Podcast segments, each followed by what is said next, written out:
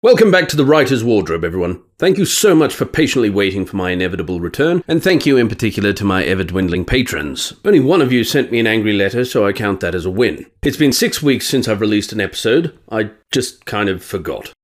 Alright, I didn't forget, but I certainly didn't take an unannounced season break in a fit of jealous rage induced by Tova's fictional YouTuber and his millions of subscribers.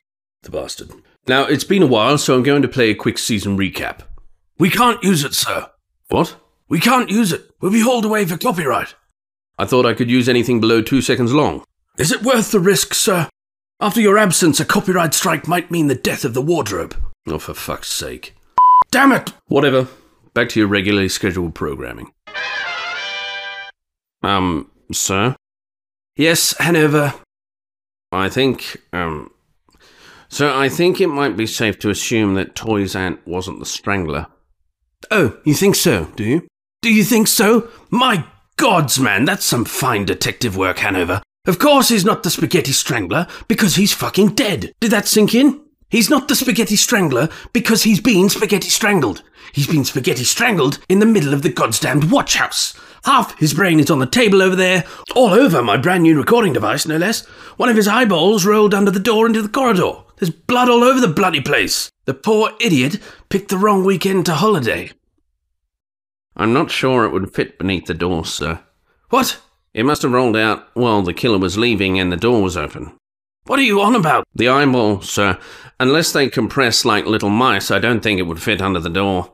I don't think the compression ratios of eyeballs is at all relevant, Hanover. Barnabas was here. He's toying with us. Somehow he's discovered that we're onto him, and he was ballsy enough to do something about it.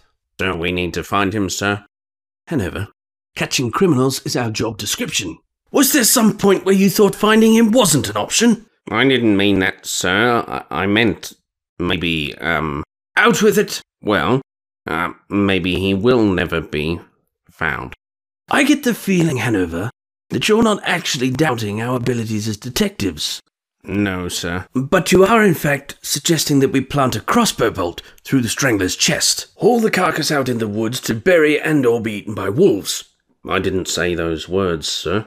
I know, which is wise, because that would be breaking the law. It's an enticing idea, though.